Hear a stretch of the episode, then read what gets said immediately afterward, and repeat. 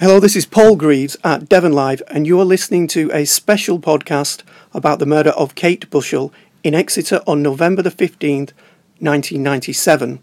I'm joined by the Senior Investigating Officer Paul Bergen to talk about some of the main aspects of this unsolved case. It comes as Devon and Cornwall Police launch an investigative review and renewed public appeal. As we speak, officers here at Police HQ are working hard to find that crucial piece of information which could unlock the case and lead to the identification of her killer. Paul, thank you for joining us at Devon Live. Thank you. If we can start with that appeal first of all, why now? Why 20 years after Kate was murdered? Well, 20 years is a is a milestone event for fairly obvious um, reasons. Um, and, and we just felt uh, with, with the work that was ongoing, uh, it was a good time to appeal to the public. Um, and, and bear in mind, this is this is a child murder. This is the murder of a, of a 14 year old kid. Um, the force has never given up on the investigation, um, and we just thought it was the right and proper thing to do um, to a to catch the, the public's attention, um, and and b and probably most importantly to try and bring some justice um, to Kate's family. Let's go back first of all to events on that day, November the 15th, 1997. What do we know about Kate's movements leading up to her death? Well, certainly we know that uh, during the course of the day, uh, Kate attended Exeter City Centre uh, with, with, with, with her mum. Um, she returned to her home address in the, in the afternoon. Uh, she was a studious girl. She was doing homework, I believe, in the afternoon. Um, and then, as a, as a favour to a neighbour, she um, she went to walk the neighbour's dog uh, at half past four in the afternoon. So she'd have left her home address or the neighbour's address with her next door neighbour's um, dog. It, it was um, an unusual event for her. It's not something she did regularly. Uh, and we know she walked through uh, the, the, the top of Exwick uh, into Exwick Lane, and she was last seen um, by witnesses at ten to five uh, in the in the afternoon, still with a dog in Exwick Lane, in close proximity to a, a male who was stood by the rear of a blue car. Um, that male has never been traced. He's never been identified. Uh, and obviously, we would say that that individual is, is, is critical to, to, to this investigation. Uh, the next sort of um, point of interest, really, around about half past five, um, the the dog is seen without Kate uh, running free in Exwick Lane, without the um, still with the lead on rather, um, and then um, Kate's body is is discovered some two hours later after she's been reported as a missing person by. Um, by by members of her family, obviously, when she didn't return home with the dog. So Kate leaves the house at approximately 4:30 p.m. Yeah. When she doesn't return as expected, her parents go to look for her, and it's her father, Jeremy, isn't it, who discovers Kate's body at about 7:30 p.m. Where where is Kate's body found?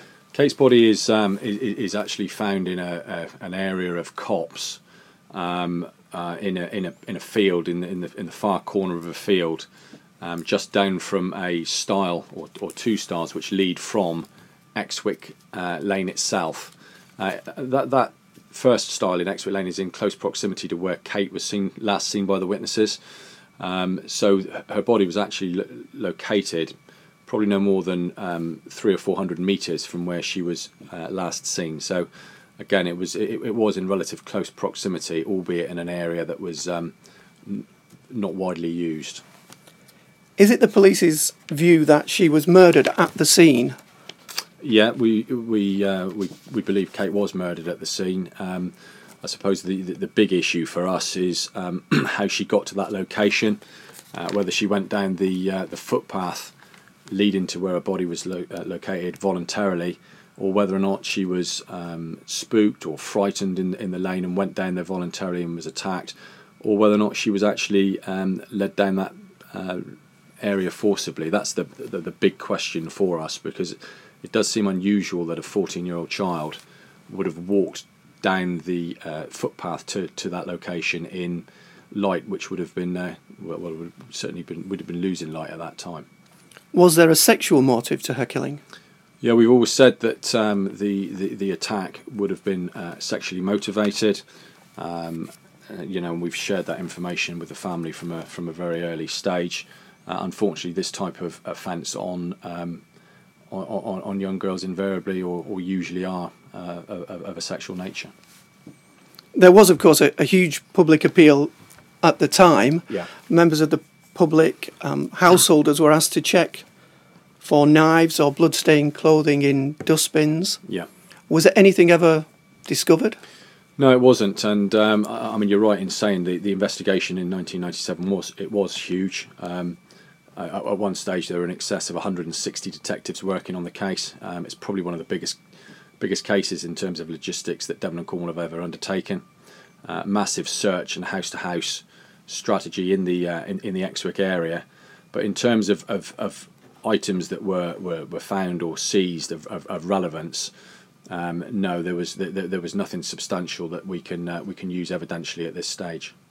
Was there any DNA evidence at the scene which could potentially identify her killer? Um, there is there is uh, DNA evidence, um, which I don't want to go into in any depth, but there is there there is um, forensic evidence. Um, that said, um, I don't want that to to, to um, detract from the uh, from the members of the public calling in because although there is forensic evidence, we can't rely on that alone. We do need members of the public to call in and give us uh, information with regards to who they believe is responsible. Do you believe she was deliberately targeted? Um, in in terms of followed, in terms of somebody who knew Kate, perhaps, and potentially somebody who, who just followed her yeah, on a whim? I, I mean, the truth of the matter is we don't know. Um, uh, my uh, w- what what I think is more likely to happen is that uh, it's the old adage that unfortunately Kate was in the in the in the wrong place at the wrong time. Um, was she deliberately followed? Was she deliberately targeted? There's nothing to suggest that she that there were any issues around stalking or that type of thing prior to to, to her death. Um, I, I- do think that it was more likely to be an opportunist type offence. But that said, um, clearly we've got somebody in Exwick in 1997 armed with a large uh, knife of some description that was obviously prepared to attack a, a, a young a young girl. So there's clearly an, an, an element of preparation in that offence. Um, whether or not Kate was deliberately targeted, we're not sure. But my gut feeling would be more likely she was just in, in, in, in the wrong in the wrong location. And people shouldn't be under any misapprehension here. This was a, a ferocious a ferocious attack on a, on a young girl walking a dog, wasn't it? Uh, She had a, fl- a throat slit, Yeah. and um, and it was a, it was truly horrific and carried out by somebody who was extremely dangerous. Yeah, I mean, I, I, I, I- I think the um, the investigation speaks for itself. What you're dealing with there is a uh, is a 14 year old child who's killed in the most brutal of, of, of circumstances, as you've already said. Um, clearly, that individual um, is extremely extremely dangerous, and um, and and clearly, we would like nothing more than to be able to get some justice um, for for Kate's family, and and indeed, probably more importantly, for Kate herself. If we just return to those those two suspects, if we, we can call them that, the and the witnesses what they saw at the time. Yeah. You've already touched upon the man with the blue car. Could you just elaborate perhaps for me on that? Witnesses saw this blue vehicle uh, parked in a lay-by. Yeah. Who, saw the who saw the uh, the car and, and when does that what part of the timescale does that fit into? Well, the, uh, the, the there were there were two witnesses uh, in a vehicle that drove past Kate, um, at, like I said, at ten to five, um, and literally they drove no more than a hundred meters um, further down along Exwick uh, Lane, and on the opposite side of the road from where Kate was stood was the uh, blue vehicle, which was parked facing towards um, Exwick um, with a, uh, a male stood to the rear of that vehicle. Now the description is is, is isn't great, um, but it's a white male, um, average build, average height, age between thirty and forty years, um, with short brown um, collar length hair. That's the description that we've actually got. Um, and, and and like I said, the big issue for us back in 1997 and indeed now is why has that individual not come forward? Um, if he wasn't involved in, in, in Kate's murder uh, and he was just uh, uh, an innocent member of the public up there, um, I, I struggle to see why, how we haven't managed to locate that individual despite a massive inquiry then and a, a, a huge in- inquiry now. So the the witnesses to that gentleman, they were in a car, a moving vehicle. Yeah. They saw the man on one side of the road. Kate on the other side of the road. Is that correct? Yeah. In close proximity. Yeah, it was no more, um, at the very most, probably no more than 100 metres between Kate and um, where the male was, was, actually stood by the vehicle. Uh, and that vehicle was actually parked for, for viewers that will, will know Exwick Lane by the area of the stables, uh, which is um, on the left hand side of, of the road as you, as you go from Exwick towards Nadderwater.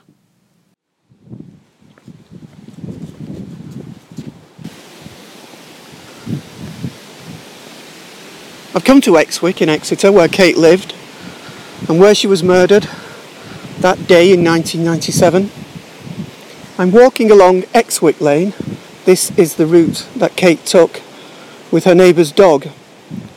And I'm approaching the spot where the blue vehicle was seen in the lay-by. I can see the stables no longer in use to my left. Stopping for a moment. The road here is no more than three or four metres wide. It's a typical November day, lots of leaves, fallen leaves on the ground. The road itself isn't well used. I've, I've taken five minutes perhaps to walk this route. I haven't seen another vehicle coming along here. There is enough room for a vehicle to pass at this point.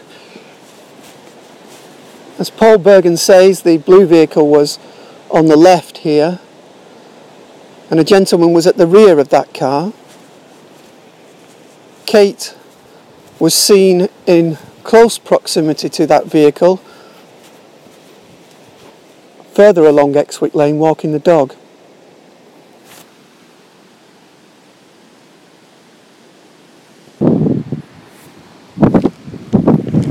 I've walked on a short distance from where the blue vehicle was seen and I'd taken a turn onto a public footpath. Somewhat muddy here. You can probably hear the wind whistling through the trees, the leaves of the trees above me.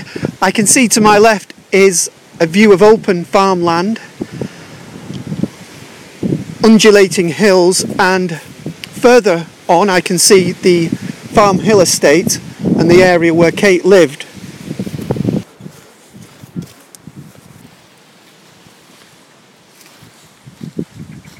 And it's here in the fields that fall away towards Exwick where Kate's body was found. It was her father Jerry who made that grim discovery. I'm told that the gate which I've just walked through is the stile, the stile which Kate and her killer had climbed over, the stile now replaced by the gate.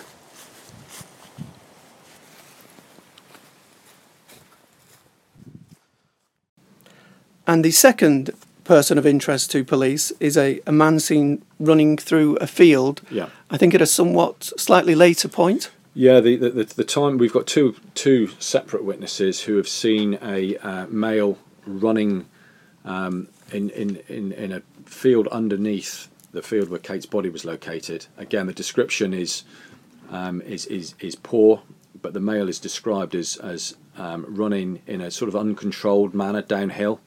So as if he's running down the slope and trying to get away from um, uh, from an area. He's certainly not described as being out for a um, a jog or a, or, or a run.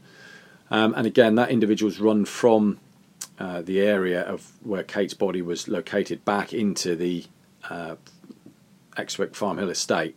And again, that individual's never been um, been located. And again, timing wise, um, slight differences in times there, but we're looking at um, uh, between quarter past five and 20 to 6. So clearly um, of real relevance to this investigation, bearing in mind uh, what time Kate was seen and what time she, she actually went missing. Do police believe the killer was local? Um, we've said, or certainly on the, on on this reinvestigation, what what I've said all along is um, whether or not he's local, I, I, wouldn't commit to, but I do think that the individual will have some form of, of local connection to the area. Um, he he may have lived in the area. Um, he may have family, friends, colleagues in the area. He may simply work in the area, but Exwick Lane is, is, is a really unusual location and it's not the sort of area you would stumble on. So what we what we've said all along is that we believe that that individual does have some connection or some certainly some knowledge of, of, of the local area. As part of the renewed public appeal, police have focused on some orange fibres Yeah. That were found. Where exactly were these fibres found? We had it in excess of 100 fibres that were found on uh, Kate and on her clothing, and, and another single fibre um, found on the on the on the stile in close proximity to where Kate's body was was finally located. Um, we did a lot of work uh, around those fibres at, at the time back in 1997, and we ascertained that they were completely alien to, to Kate and her, her home environment, i.e., there was nothing at her home address. Um, and, um, and we sort of worked back from that and deduced that those um, fibres were almost certainly deposited by the um, by the offender. So a lot of work has, has been ongoing over the years with regards to the fibres, and certainly now there's there's more forensic tests ongoing. Um, and what we've said is that the killer may not necessarily have been wearing those fibres at the t- uh, sorry those garments that type of garment at the time, but certainly he would have been in, in contact with that type of garment at some stage uh, before he attacked Kate. Those orange fibres, are they linked to any particular type of garment or clothing? Yeah, the um, the orange fibres themselves. It's um, it's, it's a bright orange azoic dye that makes up the actual colour of the uh, of the material, which many of your viewers will have seen on the on the media coverage. It's a cotton polyester mix, and it's a highly vibrant um, uh, material, which is predominantly used in, in workwear such as um, boiler suits, um, aprons, gloves, that type of high high visibility, albeit not fluorescent uh, workwear. So that's been a, a focus of our intention, and indeed a, a lot of calls that we've received have been about that type of um, uh, that type of garment. And the murder weapon itself, Yeah. it's a knife. Yeah. Any leads as to that that knife has never been found, has it? No, the knife has never been uh, uh, has never been located. Um, we we did take the unusual step of of highlighting the, the, the, the size of the blade and the, and the knife that was used to to kill Kate, and we and we did that really to um, to see if any any members of the public just had a, a knowledge of someone in 1997 who would have been habitually carrying an, a knife of that size. It's certainly at least six inches long. It's four centimeters deep. Um, of kitchen knife size. It's certainly not a pen knife or a Stanley knife. Um, it's an unusual uh, weapon for someone to be carrying around uh, with them, certainly in the in, in the open countryside. I'll just return to the, the timeline for the record here, just so people are clear about uh, when certain aspects of this case happened. Yeah. And Paul, do uh, correct me if any of this is, is incorrect. 4.30, Kate picks up the dog, Yeah. her neighbour's dog. 4.45, she reaches Exwick Lane. Yeah. 4.50, a mother and daughter see Kate and the blue vehicle in Exwick Lane stables lay-by, with a man appearing to open the boot. At 4.55, a young couple see the blue vehicle unattended in the lay-by, but neither Kate or the man are present. 5.10 to 5.45, a man seen running from the direction of the scene. 7 p.m. Kate's parents call the police. 7:30 Kate's father discovers her body. This question 20 years on, how do you hope to trace the killer? We, I mean, with the um, the reason we've we've sort of um, put put the information out to the public in the manner that we have is that we. We, we still believe, and we've already discussed it on this interview, that the, the, the killer will have some form of local connection. Uh, what we think uh, is, is highly likely is that somebody um, somebody locally, um, or who, who was local in, in 1997, either knows or suspects um, who's responsible for Kate's uh, murder. Uh, and that's really the point of this appeal. Really, is to get those that individual or those individuals to come forward. And there may be all sorts of reasons why they didn't in the past. There may have been family loyalties. They may have been in a relationship with the individual, um, misplaced loyalty. Uh, there's a whole host of reasons why people may not have come forward, or indeed they may not have pieced together all the information, all the bits of the jigsaw that we've put to the media. Um, the big issue for us is now it's it's now time for that individual or those individuals to to be brave um, and finally come forward and, and give us that, that that final bit of information because I, I do believe that, that that piece of information is, is still in the locality, and, and, and, and hence the reason we believe the, the offender has got local connections. And this is key, isn't it? Because the, the timeline I mentioned that that's a, a three hour period, Yeah. which which uh, detectives have focused on. But of course, the key to unlocking this could lie either side of that period, particularly in the last 20 years. As, as you say, a, a misplaced loyalty may have stopped somebody from speaking, um, an inadvertent confession along the way, overheard conversations, whatever it is, that could hold the, the key. Yeah, it could, and it may not even be as um, as obvious as that. I mean, it could it could simply be um, somebody's somebody's demeanour, their attitude changed significantly after the, uh, the you know the fifteenth of November. They, they they came in and were um, distressed, distraught.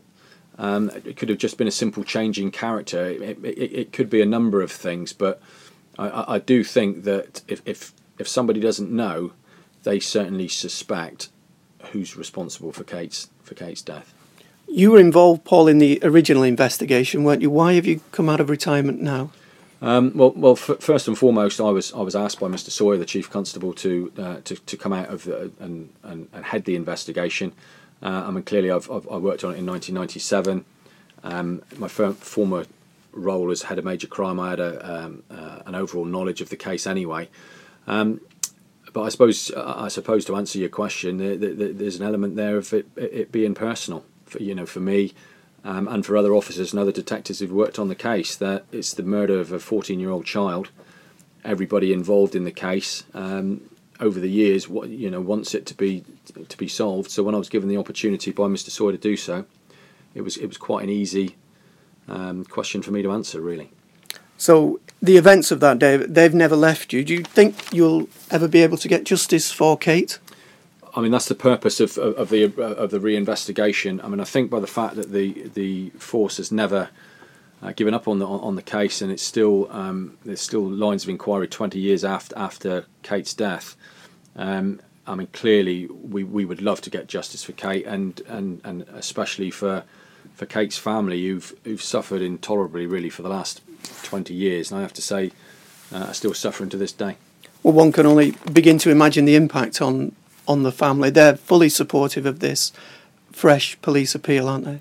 Yeah, the uh, the family have been incredibly brave. They've been very supportive. I mean, obviously, um, Tim, Kate's brother, has done a huge amount of uh, of, of work with us uh, and with the media, as have a number of her friends. Um, and, and and you're right. I think that hits out. I mean, every parent that's listening to this um, podcast today will it's just something you can't comprehend. It's it's beyond that, and um, it's just a it's just a shame that at, at the present time we've never been able to bring any justice to to, to Kate's family and, and for Kate herself. Have you had any positive leads this past week? Are you you happy with the public's response? Yeah, the public's response has been uh, excellent. I have to say we've um, we've had in excess of 140 calls, and that's rising on a on a hourly basis from the from the public.